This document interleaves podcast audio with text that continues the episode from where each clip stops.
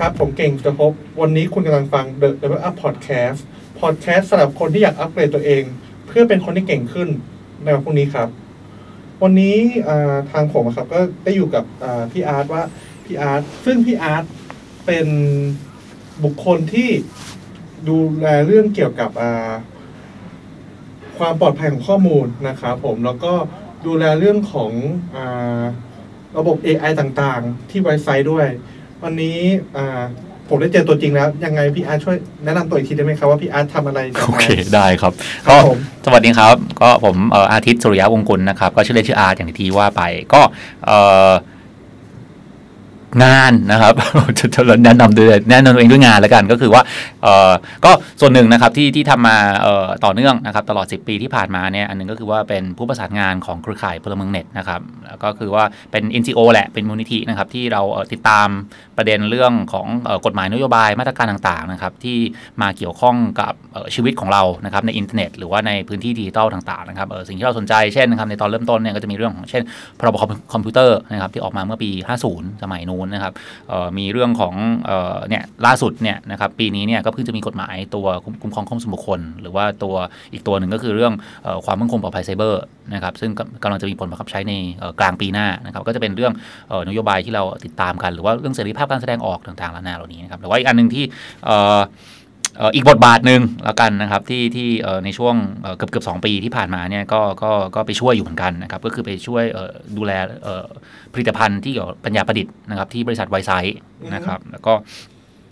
พิ่งเพิ่งจะออกเพิ่งจะออกเพิ่งจะออกเมื่อเมื่อเมื่อสิ้นเดือนที่ผ่านมานะครับ แต่ก็ก็ก็ก็ก็ยังก็ยังมีเอ่อโปรเจกต์สนุกสนุกนะครับทำกับไวไซต์อยู่เหมือนกันนะครับ เช่นเอ่อเช่นเอ่อตอนนี้ก็มีโปรเจกต์อันหนึ่งที่ที่ที่พี่ช่วยนะครับก็ไวไซต์ก็ไปทำกับที่นิเทศจุฬาในการวิเคราะห์ เอ่อเรื่องของเอ่อ first voter หมายว่าเอ่อคนที่เป็นเอ่อคนเลือกตั้งครั้งแรกเนี่ยนะครับในช่วงช่วงที่ผ่านมาเนี่ยครับก็ไปไปวิเคราะห์ว่าเอ่อพวกเครือข่ายต่างๆนานาเนี่ยเอ่อใคร follow ใครต่างๆนานาเนี่ยเอ๊ะมันมีนัยสำคัญอะไรหรือเปล่า อันนี้คือดูข้อมูลจาก Twitter นะครับอันนี้โปรเจกต์นี้ก็ก็ยังทำอยู่กับที่จุฬานะครับก็กับกับกับทางไวไซต์ก็ยังทำอยู่ครับโอเคครับก็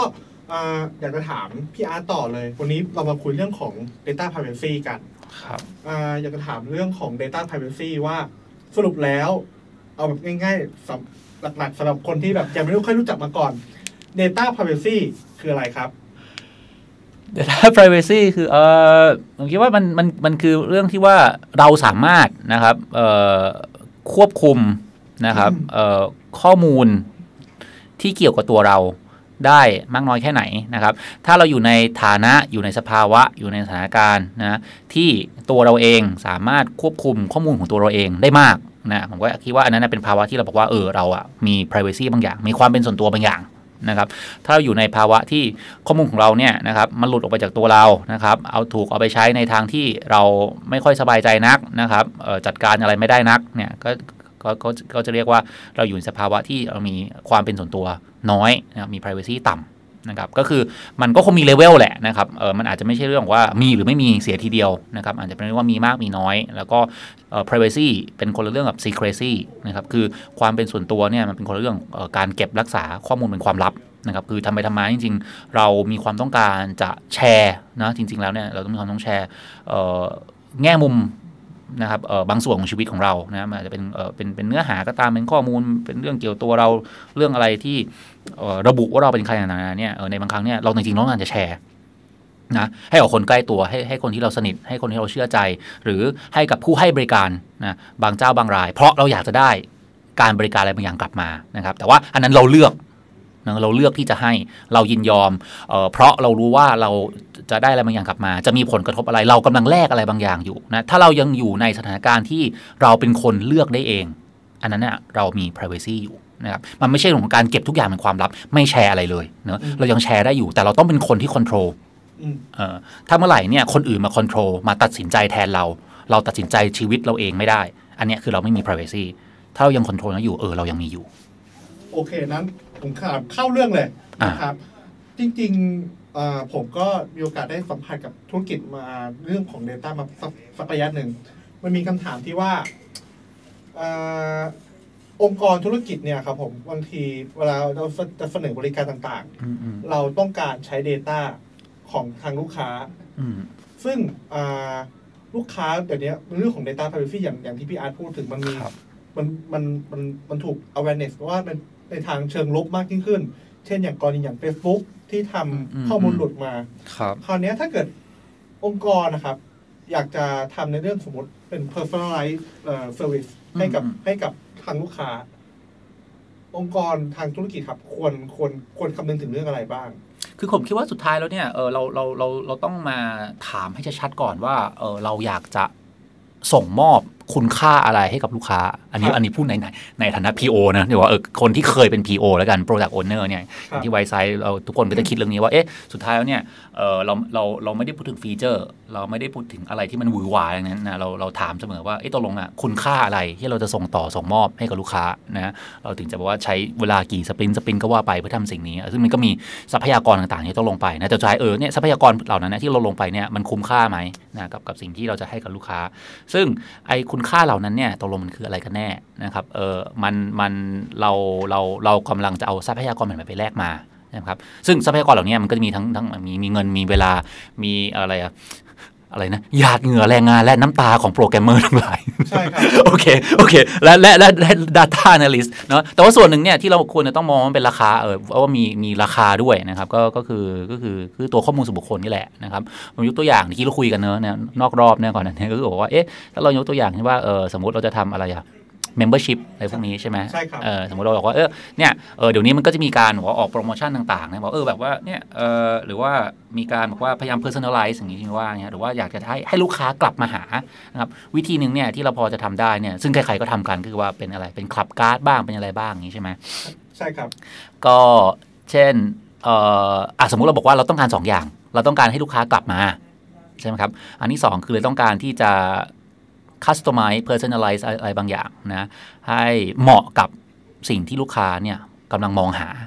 นะอยากจะให้ลูกค้ารักเราว่าง่ายนะพยายามเสนอสิ่งดีๆให้ลูกค้า ทีนี้เนี่ยเอ้ยถ้าบอกว่านี้เป็นเป็นสองคุณค่าหลักเป็นสองฟีเจอร์สองอะไรก็แล้วแต่จะเรียกเนี่ยนะ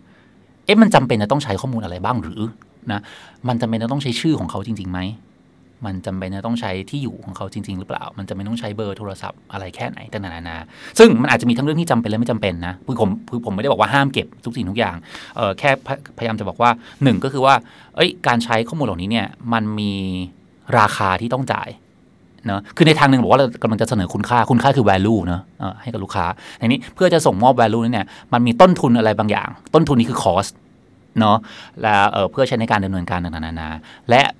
ตอนนี้เนี่ยอย่างที่บอกว่ากำลังจะมีกฎหมายประกาศใช้เนี่ยพรบคุ้มครองข้อมูลส่วนบุคลเนี่ยมีผลบังคับใช้เอ่อ28 พฤษภาปีหน้าเนี่ยนะครับมันมีสิ่งที่เรียกว่าอ,อ,อ,อีกอันหนึ่งคือคือเมื่อกี้คำว่าราคาเนี่ยราคาในแง่ว่า price ก็คือว่าถ้าคุณทำผิดพลาดขึ้นมาเนี่ยมันมีค่าปรับมันมีโทษทางปกครองมันมีเอออาจจะถูกฟ้องเออละเมิดทางแพ่งอะไรต่างๆว่าไปเอออันนี้คือราคา คือหนึ่งคือเราบอกว่าเราพูดถึง value อยากจะส่งส่งมอบ value อะไรมาให้ลูกค้าเออก่อนหน้านี้เนี่ย ข้อมูลที่เก็บมาเนี่ยมันไม่เคยมีคอสเลย ไม่เคยมีต้นทุนเลยเนาะแล้วก็ทำผิดทำพลาดขึ้นมาเนี่ยเอ่อ price นะที่เราต้องจ่ายไปเนี่ยมันก็อาจจะมีบ้างในแง่เสียความเชื่อถืออะไรก็ว่าไป แต่ว่าในแง่เชิงค่าปรับ หรือโทษทางปกครองโทษอะไรต่างๆตามกฎหมายเนี่ยมันน้อยมากต่ำมาก ไม่ค่อยมีเท่าไหร่นะครับเพราะฉะนั้นในสมการเนี่ยในฐานะของ PO เนี่ยก่อนหน้านี้เนี่ยเราก็จะไม่ค่อยคิดถึงเรื่องนี้นะเราก็จะคิดว่าเอ้ยมันเป็นของฟรี เก็บมาก่อนสิ อ่านะฮาร์ดดิสก์ก็ถูกนี่ใช่ไหมก็เก็บเก็บมาก่อนเผื่อว่าวันข้างหน้าจะได้ใช้นะออพอมาวันนี้เนี่ยสิ่งหนึ่งที่ตัวพรบเนี่ยมันพยายามจะทำกฎหมายพยายามทำคือว่าทำให้เราเห็นอีกครั้งหนึ่ง ว่าจริง ๆ แล้วข้อมูลส่วนบุคคลเนี่ยเฮ้ยมันมี cost เนาะไม่ใช่แค่ cost ในการได้มา แต่เป็น cost ในการเก็บรักษาไว้ให้ปลอดภัยเนาะมันมี cost ออในแง่ที่จะทำให้ระบบของเราเนี่ยซีเคียวขึ้น นะมันจะต้องเนี่ยกฎหมายมันจะกำหนดว่าถ้าคุณจะเก็บเนี่ยมันจะต้องมีมาตรการ 1 2 3 4 เพื่อรับประกันว่าข้อมูลจะต้องปลอดภัยนั้นมันมีคอสบางอย่างมาละมันมี price ด้วยที่คุณจะต้อง pay ใช่ไหมที่คุณจะต้องจ่าย ถ้าคุณทำผิดทำพลาดขึ้นมาเอ่อทำไม่ได้อย่างที่คุณสัญญาเอาไว้นะนั้นกลับมาถึงการออกแบบไอ้ฟีเจอร์เหล่านี้เนี่ยก็คือว่าเอ๊ะถ้าเราบอกว่าเราต้องการแค่รู้ว่าคนลักษณะนี้เนี่ยนะเออน่าจะต้องการสินค้าบริการอะไร เอ๊ะการเก็บแค่ demographic เนี่ยเก็บข้อมูลเชิงประชากรเนี่ยเพียงพอหรือเปล่า บอกว่าเป็นเพศหญิงเพศชาย บอกว่าอออยู่แถวๆไหน บอกว่าอายุประมาณไหนหรืออะไรต่างๆ เหล่านี้นะหรือว่าความถี่ในการซื้อนะซึ่งสิ่งเหล่านี้เนี่ยถ้าเก็บอย่างระมัดระวังแล้วเนี่ยจริง ๆ มันไม่สามารถระบุได้นะว่าคนคนนั้นเป็นใครนะอย่างเงี้ยเรานั่งอยู่ในห้องเนี่ยครับถ้าเกิดว่ามีผมพูดออกมาว่า ผู้ชายหนึ่งคนนะเออผมบอกว่าเป็นเป็นผู้ชายใส่แว่นนะเราบอกว่าเนี่ยโอเค ผู้ฟังเนี่ยอาจจะมองไม่เห็นนะครับตอนนี้ในในห้องนี้เนี่ยมีมีผู้ชายใส่แว่นอยู่สองคน แล้วก็มีอยู่แค่ 2 คนนี้แหละนะครับเพราะในการบอกว่าผู้ชายใส่แว่นเนี่ยเออเป็นข้อมูลที่ไม่ได้รับว่าเป็นข้อมูลส่วนบุคคลสำหรับห้องนี้ เพราะมันไม่สามารถแยกออกได้ว่าตกลงเนี่ยเป็นใครกันแน่ใช่ไหมครับใช่ครับแต่ถ้าเมื่อไหร่เนี่ยผมบอกว่าเออเป็นผู้ชายที่ใส่เสื้อสีเทา เสื้อเชิ้ตสีเทา อันนี้เนี่ย เป็นข้อมูลที่ระบุตัวบุคคลได้ละ เพราะว่าในห้องนี้เนี่ยมีผมแค่คนเดียวเท่านั้น ที่ใส่สีเทาที่ใส่เสื้อเชิ้ตสีเทา เมื่อไหร่เนี่ยที่ข้อมูลมันระบุคนหนึ่งคนออกมาจากกลุ่มคนได้นี่เนี่ยนะครับ อันเนี้ยนับนับเป็นข้อมูลส่วนบุคคลได้ละนะครับ ทีนี้เมื่อกี้เราบอกว่าถ้าอย่างนั้นเนี่ยเราสามารถจะใช้ข้อมูล demographic แบบทั่วๆไปได้ไหมที่มันยังไม่ถึงระขนาดระบุ ดึงคนหนึ่งคนออกมาจากกลุ่มประชากรได้นะแต่อย่างน้อยเนี่ยข้อมูลนั้นเพียงพอแล้ว ที่จะวิเคราะห์อะไรบางอย่างเพื่อเสนอสินค้าบริการที่เป็น customize ที่เป็น personalize ผมคิดว่าอันนี้เนี่ยเราเราเราพยายามจะไม่ได้ไปสนใจว่าเราเอ่ออะไรนะ จะต้องเขาเขาเรียกว่านะคือพูดใหม่ขอโทษเเราพยายามไปสนใจในคุณค่าที่เราจะให้คุณลูกค้า คือ personalize ออส่งมอบสิ่งที่เขาสนใจจริงๆใช่ไหมซึ่งผมคิดว่าเฮ้ยข้อมูลแบบนั้นนะเพียงพอแล้วนี่นะ ไม่เห็นจำเป็นจะต้องเก็บข้อมูลละเอียดไปจนถึงขนาด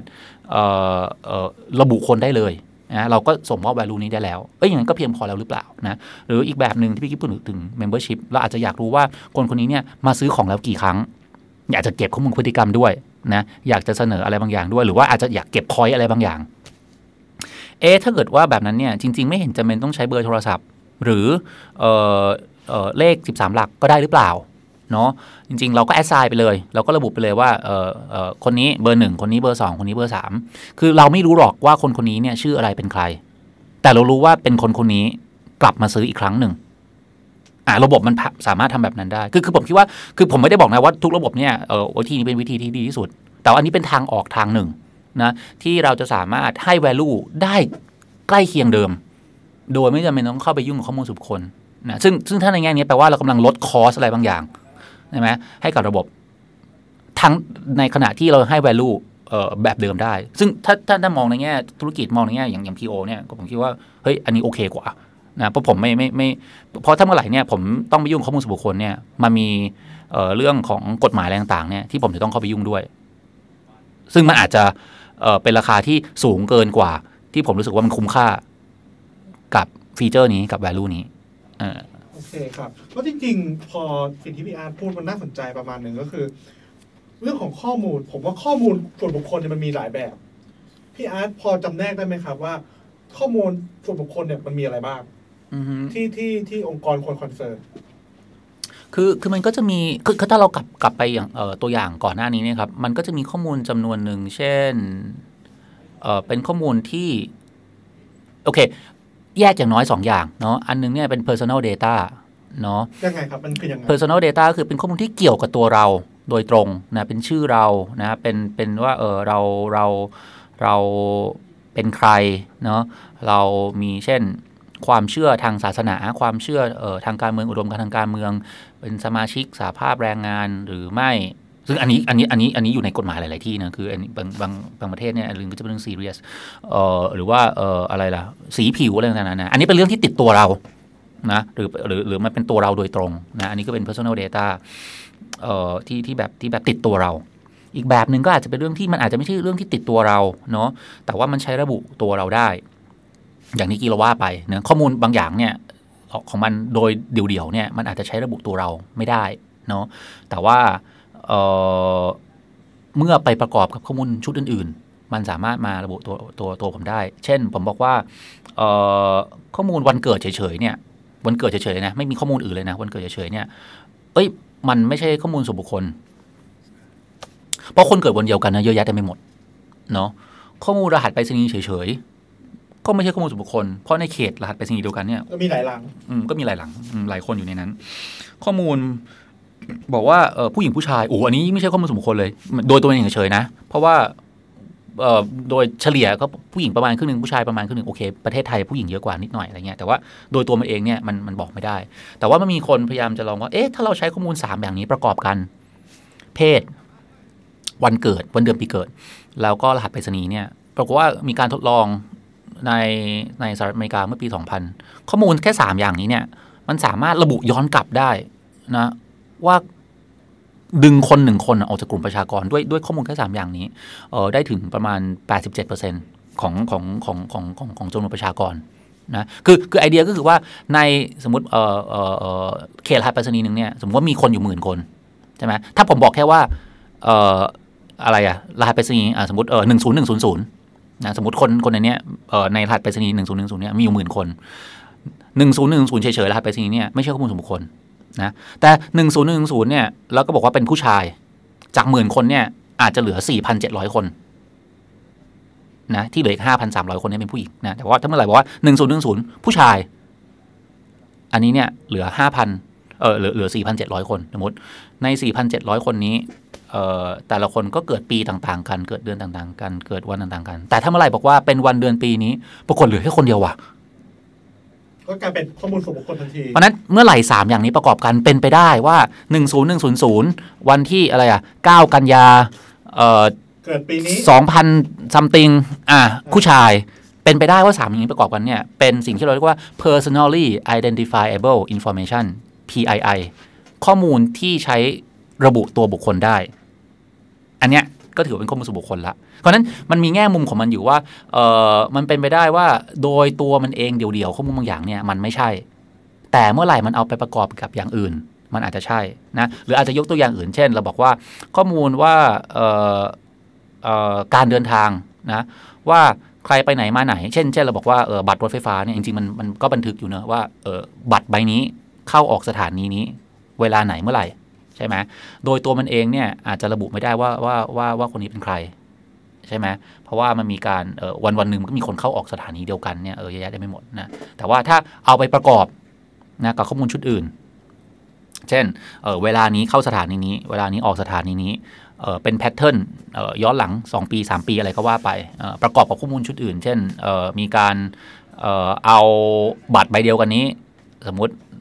ไปเติมเงินด้วย บัตรเครดิตอะไรบางอย่าง หรือไปซื้อของอะไรบางอย่าง หรือเออมีเอ่ออะไรนะ เอาบัตรใบเดียวกันนี้ไปเอ่อซื้อ เดี๋ยวนี้บัตรบัตรรถไฟฟ้าบางอันมันมันก็เอาไปซื้อของได้ใช่ไหมบัตรและบิดเอออะไรอย่างเงี้ยเออมันมันก็ไปซื้อของได้ ที่มันก็มีการผูกกันเอออย่างนี้พวกนี้บางทีมันก็เป็นไปได้เหมือนกันนะที่ที่ที่ที่มันจะผูกกันโอเค แต่ว่ากรณีอย่างบัตรและบิดมันอาจจะไม่ค่อย make sense เท่าไหร่เพราะว่ามันมันเดี๋ยวนี้เวลา เติมเงินมันต้องลงทะเบียนบัตรประชาชนอยู่แล้ว ซึ่งเลข 13 หลักมันมันระบุได้อยู่แล้วเออเพราะฉะนั้นจริง ๆ ข้อมูลเลข 13 หลักนั้นเนี่ยมันโดยตัวมันเองเดี่ยวๆเนี่ยมันเป็น PII มันเป็น personally identifiable information โดยตัวมันเองอยู่แล้ว ไม่ต้องไปประกอบกับอะไรเลยเนอะเออเอามาระบุเลยเออนั้นแต่ว่าแต่ว่ามันก็มีแพทเทิร์นหลายๆหลายๆเออหลายๆอย่างเนอะอย่างที่เราว่ากันที่ที่สุดท้ายคือจะบอกว่าอะไรดี มันมีทั้งข้อมูลที่โดยตัวมันเองเนี่ยเฉยๆเลย เป็นข้อมูลส่วนบุคคล และมันมีข้อมูลที่ตัวมันเองอาจจะไม่ใช่ แต่พอเอาไปประกอบกับอย่างอื่น อาจจะเป็นได้นะผมคิดว่าเออเวลาคิดถึงข้อมูลส่วนบุคคลเนี่ยก็อาจจะคิดถึงสองอย่างนี้หลักๆเนาะอันที่ผมคิดว่าคนเนี่ยเข้าใจกันอยู่แล้วคือไอ้แบบแรกคือไอ้ personal data แบบที่ติดตัวเราเนาะแต่แบบสองเนี่ยผมคิดว่าคนยังไม่ค่อยตระหนักมากนัก ว่าเฮ้ยมันเป็นไปได้นะเออคือไม่ใช่แค่ว่าลบชื่อออกจากดัต t ต b เบสเนี่ยแล้วมันจะเป็น anonymize หรือว่ามันจะระบุตัวตนไม่ได้ จริง ๆ มันอาจจะยังระบุตัวตนได้อยู่ ในอย่างตัวอย่างที่ตะกี้นี้ รู้แค่รหัสไปรษณีย์ชื่อ วันเดือนปีเกิด อันเนี้ยมันอาจจะเป็นข้อมูลส่วนบุคคลได้ ระบุตัวตนคุณได้ ก็แสดงว่าจริงๆแล้วข้อมูลส่วนบุคคลอย่างที่อ่าพี่อาร์ตพูดมันมีสองแบบถูกต้องไหมครับ คราวนี้อ่าอยากจะถามว่า แล้ว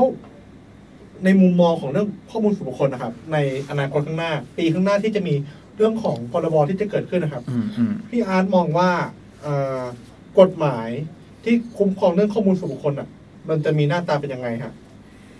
คือคือผมคิดว่าเอ่อตัวถ้าถ้าพูดถึงเจาะจงใน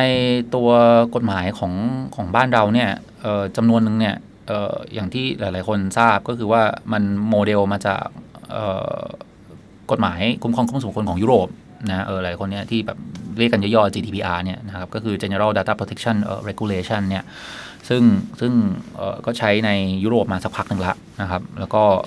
เราก็เอาตัวอย่างจากนั้นนะมาเนอะแต่ว่าก็ไม่เอามาทั้งหมดหรอกนะ บางส่วนก็ก็อาจจะไม่ได้เเข้มข้นสตริกขนาดนั้น หรือค่าปรับอะไรต่างๆมันอาจจะไม่ได้สูงขนาดนั้นนะครับว่าจำนวนหนึ่งโดยไอเดียมันคล้ายๆกันก็คือว่ามันต้องการเอาข้อมูล ของใครไปใช้ก็ตามเนี่ยจะต้องได้รับความยินยอมนะภาษาอังกฤษเขาใช้ว่า consent นะแต่ว่าไม่ใช่แค่ consent ธรรมดาเออนะครับมันต้องเป็น consent ที่ว่า inform consent นะครับคือว่าเออในขณะที่เจ้าของข้อมูลเนี่ยให้ความยินยอมเนี่ยเขาจะต้องได้รับข้อมูลที่เพียงพอกับการตัดสินใจ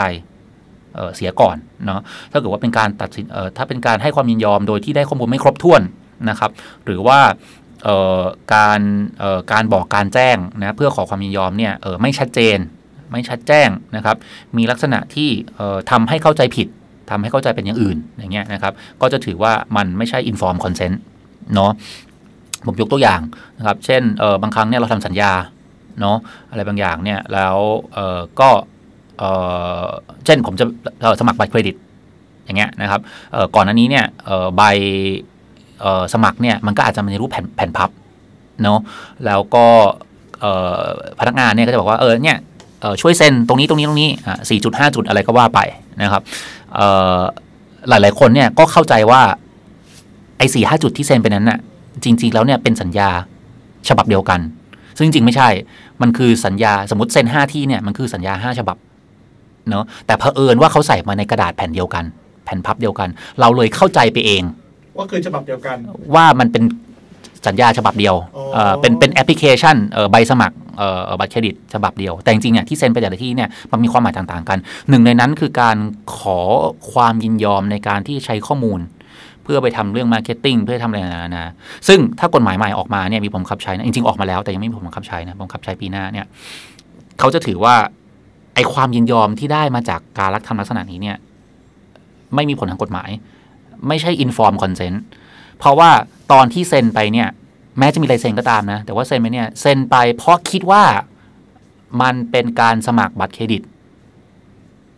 ไม่ใช่เซ็นไป เพราะว่าให้ความยินยอมในการใช้ข้อมูล เออเป็นคนละเรื่องกันนะนั้นต่อไปเนี่ยถ้าอยากจะทำอยากจะขอ ก็ยังใช้ข้อความเลยนะหน้าตาต่างๆแบบเดิมได้ เพียงแต่ว่าจะต้องแยกให้ชัดเจน เช่น จะต้องเป็นกระดาษคนละแผ่นกันนะหรือถ้าอยู่ในเว็บเนี่ยก็จะต้องมีการทำสีทำข้อความทำอะไรให้มันชัดเจนว่า ไอ้ที่คุณกำลังจะยินยอมเนี่ยสองจุดนี้เนี่ยมันเป็นคนละสัญญากันนะ มันเป็นการถามคนละอย่าง อันแรกเนี่ยเป็นการถามข้อมูลเพื่อเอาไปพิจารณาว่าจะให้บัตรเครดิตหรือเปล่า อีกอันหนึงเนี่ยกรอกตั้งหากลงชื่อตั้งหาก เพื่อขอข้อมูลนี้ไปทำอะไรก็ว่าไป ซึ่งออนอกจากเรื่องความชัดเจนนี้แล้วนะครับในการให้ความยินยอมเนี่ยเขาบอกว่าผู้ในขณะที่ให้ความยินยอมเนี่ยผู้ให้ความยินยอมเนี่ยนะครับเจ้าของข้อมูลเนี่ยจะต้องมีอิสระ นะครับในการตัดสินใจนะครับ เช่นถ้าเกิดว่าพนักงานหรือหน้าจออินเทอร์เฟซบางอย่างเนี่ย มันทำให้คนเข้าใจไปว่า ถ้าฉันไม่ให้ข้อมูลตรงนี้ บัตรเครดิตของฉันเนี่ยอาจจะมีโอกาสได้รับการพิจารณาน้อยลง อันนี้อันนี้แปลว่าแบบฟอร์มลักษณะนั้น UI แบบนั้น UX แบบนั้น หรือพนักงานที่อธิบายแบบนั้นเนี่ยมีการชี้ชวนชักนำอะไรบางอย่างทำให้การตัดสินใจของคนนั้นเนี่ยไม่อิสระอีกต่อไป เขาไม่ได้อยากให้เขาไม่ได้อยากยินยอมให้ข้อมูลโดยโดยโดยโดยอะไรนะ โดยสมัครใจเต็มที่ แต่เขาให้ไปเพราะเขากลัวว่าจะไม่ได้รับพิจารณาสมัครสิ่งนั้นสิ่งนี้ซึ่งทั้งจริงๆทั้งสองอย่างเป็นโดยโดยโดยกฎหมายจริงๆแล้วมันเป็นสองเรื่องที่แยกกัน ไม่ควรจะต้องมีผลต่อกัน อันนี้ถ้าเกิดมีสิ่งอย่างนี้เกิดขึ้นเนี่ยตัดสินใจโดยไม่อิสระปุ๊บเนี่ยตามกฎหมายที่กำลังจะมีผลบังคับใช้ปีหน้าเนี่ยก็คือว่าถือว่าไม่ใช่ inform consent นะเพราะฉะนั้นข้อมูลที่ได้มาเนี่ยเอามาใช้ไม่ได้ ผมคิดว่าอันเนี้ยก็ต้องระวังคือสุดท้ายเออเรื่องนี้น่าจะมีผลกระทบ ไม่ใช่มีผลกระทบ ก็เป็นโอกาสแหละสำหรับหลาย ๆ คนนะก็คือว่าเออได้ได้เออเขาเรียกอะไรสร้างงานสร้างอาชีพ ในแง่ที่ว่าก็คือไม่ใช่แง่เฉพาะของนักกฎหมายละนะเพราะว่าเออในในในเรื่องนี้เนี่ยเอ่อจะเกี่ยวข้องกับหลายคนละถ้าถ้าไปดูเฉพาะเรื่องเฉพาะ consent นะยังไม่ต้องพูดถึงเรื่องอื่นนะเอาเฉพาะ consent เลยเนี่ยมันมีพูดถึงเรื่องภาษาที่อ่านง่าย นะตอนนี้พวกเออเขาเรียกอะไรนะเออคนที่ชื่อภาษาชื่อที่เขาเรียกกันนี่คืออะไรครับ คนคนที่เขียนพวก copy ข้อความต่างๆ ให้กับพวก UI ต่างๆ เนี่ย ผมเคย UX writer UX writer อ่า UX writer เนี่ย UX writer อ่า UX writer เนี่ยเนี่ยจะเดี๋ยวจะมีงานทำละเนี่ยทำยังไงให้ภาษาเพื่อข่าวความยอมเนี่ยมันชัดเจนชัดแจ้ง และเป็นภาษาที่อ่านง่าย เพราะกฎหมายกำหนดเอาไว้ครับ อ่า UX writer เดี๋ยวจะมีงานเรื่องนี้มาละ หรือว่าคนที่ทำปุ่มให้คลิกให้อะไรต่างๆนานาเนี่ยอ่าทำยังไงให้อยู่ในรูปแบบที่คนเข้าใจเป็น UX designer อะไรก็ว่าไปอะไรว่าอะมันเนี่ยเนี่ยเพราะฉะนั้น privacy เนี่ยมันไม่ใช่แค่เรื่องของอะไรนะคนที่ทำเรื่อง security เทคนิคนะทำไงให้ระบบปลอดภัย มันไม่ใช่แค่เรื่องของคนที่ไปร่างกฎหมายดูข้อสัญญาต่างๆ แต่เนี่ยคนที่ทำเรื่อง UX อะไรต่างๆเนี่ยเออก็จะเข้ามาเกี่ยวด้วยนะเพราะเพื่ออะไรเพื่อให้สุดท้ายเนี่ย Data ที่ได้มา เป็น Data ที่เอาไปใช้ได้ โดยถูกต้องจริงโอเคครับ ก็เอ่อมาถึงคำถามสุดท้ายๆสุดท้าย โอเคที่จริงคำถามเนี้ยเป็นอาจจะเป็นคำถามที่อยากให้พี่อาร์ได้ฝากถึงคนที่ทำงานอยู่จะฝากอะไรนะฮะว่าเอ่อถ้าเกิดเป็นสามข้อสั้น ๆ ที่อืมอ่าอยากจะพี่อาร์ตฝากว่าให้ทุกๆเอ่อองค์กรได้ลองไปคำคำนึงถึง นะครับว่าอืมอืมเรื่องของ Data Privacy มันสำคัญขนาดไหนอืมจะมีจะมีเรื่องอะไรบ้างครับเออผมคิดว่ากลับไปกลับไปเรื่องที่ที่เราคุยกันก่อนนี้แหละ คือคือพยายามคิดว่าสุดท้ายแล้วเอ่อข้อมูลนอกจากมันจะมีมูลค่ามีคุณค่านะในเชิงวาลูเนี่ยเออข้อมูลเนี่ยมันมันมีคอสด้วยนะ ข้อมูลส่วนบุคคลเนี่ยมันมีคอสไม่อยากตามมาด้วย ไม่ได้บอกว่าห้ามใช้ ไม่ได้บอกว่าให้หลีกเลี่ยง แต่ว่าเอ่อชั่งน้ำหนัก คือสุดท้ายเนี่ยบริการหลาย ๆ อย่างเนี่ยมันก็จำเป็นต้องต้องใช้แหละนะถ้าเราเราคิดว่ามันคุ้มค่า แล้วเราเอ่อพร้อมที่จะรับผิดชอบกับมันเนี่ยผมก็เราใช้ได้นะแต่เอ่อเอ่ออันอันอันอันนั้นอาจจะเป็นเรื่องหนึ่งก็คือว่าเออพยพยายามพยายามคิดในเรื่องนี้ก็คือว่าเรื่องของคอสเออผมคิดว่าอันอันนี้อันนี้อันนี้แบบไม่ต้องพูดถึงเรื่องสิทธิ์อะไรเลยนะ พูดถึงเรื่องแค่ว่าแบบอันนี้พูดถึงในแง่ธุรกิจเลยพูดถึงแง่การออกแบบหรือการทำทำทำทำฟีเจอร์อะไรบางอย่างขึ้นมาเนี่ยผมคิดว่าเอ่อ ทำบริการอะไรบางอย่างขึ้นมาผมคิดว่าอันนี้ก็คือก็ต้องชั่งน้ำหนักแหละนะครับ คือในในทางหนึ่งเนี่ยผู้ใช้เนี่ยเขาก็ชั่งน้ำหนัก บริการของเราด้วยว่า เอ๊ะ บริการแค่นี้ให้คุณค่ากับเขาแค่นี้ แต่เขาจะต้องแลกมาด้วยข้อมูลขนาดนี้มันคุ้มหรืออะไรอย่างเงี้ยครับ คือผมว่าอันนั้นก็เป็นมุมที่ที่ผู้ใช้เอ่อเอ่อคิดอยู่เหมือนกัน แต่ว่าแต่ผู้ใช้หลายคนก็ก็ก็เอาแวร์เรื่องนี้ไม่เท่ากันแหละผมผมคิดว่าก็ก็อันนึงก็เป็นเรื่องหนึ่งแต่ว่าอย่างน้อยในทางกฎหมายเนี่ยมันมีคอสแน่ๆ นะมันมีค่าปรับมันมีการฟ้องหรือก็มันมีถึงกระทั่งคนที่เป็นเขาเรียกว่าอะไร DPO เนี่ย Data Protection Officer เนี่ยไอ้เจ้าเจ้าหน้าที่คุ้มครองข้อมูลส่วนบุคคลเนี่ยซึ่งต่อไปเนี่ยแต่ละองค์กรเนี่ยจำเป็นจะต้องมีใช่ไหมซึ่งจริง ๆ ไม่ใช่แค่ดูแลเฉพาะข้อมูลของลูกค้านะข้อมูลของพนักงานในองค์กรเองเนี่ยก็เขาต้องดูแลด้วย คือข้อมูลอะไรก็ตามเนี่ยที่เป็นข้อมูลส่วนบุคคล ไม่ว่าจะเป็นคนในคนนอกเนี่ยต้องดูแลหมดเอ่อมีโทษจำคุกกว่าอาชีพนี้อะครับเอ่อ DPO เนี่ยเอ่อ มีโทษจำคุกตามกฎหมายนี่มีโทษจำคุกด้วยกฎหมายของไทยนะคือกำหนดไว้ว่ามีโทษจำคุกด้วยเพราะฉะนั้นผมคิดว่า อันเนี้ยมันต้อง concern ละเออคือคือเพราะนั้นต่อไปคนทุกคนองค์กรเนี่ย ใช้ข้อมูลอะไรเนี่ยก็ต้องก็ต้องก็ต้อง be nice อะกับไอ้คนที่เป็น DPO นี้ด้วย คือคือเราสามารถทำให้คนคนนี้เนี่ยอยู่ในสถานการณ์ลำบากได้ตลอดเวลานึกออกไหมเออแสดงก็ว่าคนนี้คนนี้คือต้องเป็นคนที่รู้เรื่องกฎหมายประมาณหนึ่งด้วยป่ะครับ เขาควรจะต้องรู้ไม่จำเป็นต้องนักกฎหมายหรอกนะแต่ว่าเขาเออเขาควรจะต้องรู้นะคือคือคือสเปคเนี่ยที่ตอนนี้วิ่งหาให้ควักเลยเนี่ยสำหรับคนที่จะมาเป็น DPO ตรงนี้คือว่าหนึ่งก็คือว่ารู้กฎหมายแหละนะครับเป็นนักกฎหมายหรือเปล่าไม่รู้อะแต่ต้องรู้กฎหมายนะครับแล้วก็ในแง่เอ่อ technical IT บางอย่างเนี่ย data security นะ information assurance ต่างๆนานาเนี่ยก็จำเป็นจะต้องรู้ด้วยนะเพราะว่าเพราะว่า ข้อมูลหลายๆอย่างเนี่ยมันจัดเก็บด้วยระบบเหล่านี้นะเพราะงั้นก็ก็ก็หากันอยู่แต่ว่าคนก็ เออน่าจะหาลำบากอยู่อะเพราะมันมีโทษจำคุกอยู่ด้วยนะ แต่ว่าโอเคแหละเออกลับไปที่ประเด็นอันแรกที่เราคุยกันก็คือว่าเออมันมันมีคอสบางอย่างอยู่นะเพราะฉะนั้นเออในตัวองค์กรเนี่ยก็ต้องก็ต้องคิดดีๆว่าเอ๊ะถ้าเราใช้นี้เนี่ยมันมันในแง่รีเทิร์นที่กลับมาเนี่ยเออในแง่ไม่ว่าจะเป็นทางธุรกิจต่างๆเนี่ยมันคุ้มไหม หรือมันมีทางอื่นทางออกไหมที่สุดท้ายจะได้คุณค่า แบบเดียวกันนะโดยไม่จำเป็นจะต้องใช้ข้อมูลเหล่านี้นะเช่น อย่างกรณีของสิงคโปร์เนี่ยนะครับเขาเขาก็ออกเกณฑ์ออกมาเรียบร้อยแล้วเนี่ยผลของการใช้เดือนนี้ก็คือว่าเอ่อเลข 13 หลักนะเออไม่ไม่ไม่ใช่ดิของสิงคโปร์มันไม่ใช่ 13 หลักนะว่าคืออะไรเลขประจำตัวประชาชนครับนะหรือเลขอะไรก็ตามเนี่ยที่มันระบุบุคคลได้ แล้วบุคคลคนนั้นเนี่ยไม่สามารถแก้ไขเปลี่ยนแปลงเลขนี้ได้เนี่ยครับห้ามเก็บอืมเออคนก็ร้องเลยว่าเฮ้ยทำไมห้ามเก็บทำนี้ทำยังไงต่อไปจะเขาเรียกว่าอะไรนะเออ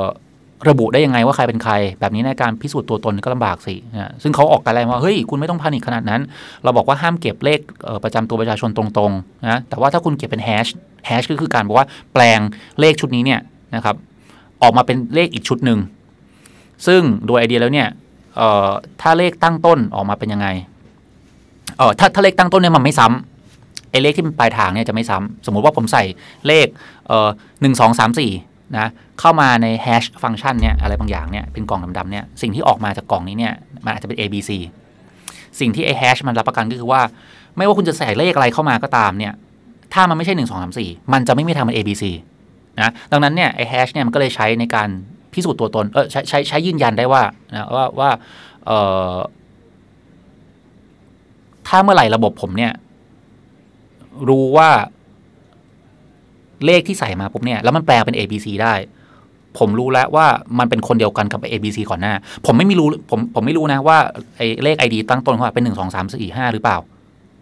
ผมไม่เคยเห็นเลขนั้น แต่ผมรู้ว่าอะไรก็ไม่รู้แหละมันแปลออกมาแล้วเป็นได้ A B C ถ้าครั้งที่สองมาแล้วมันเป็น A B C ผมรู้ว่าเป็นคนคนเดียวกัน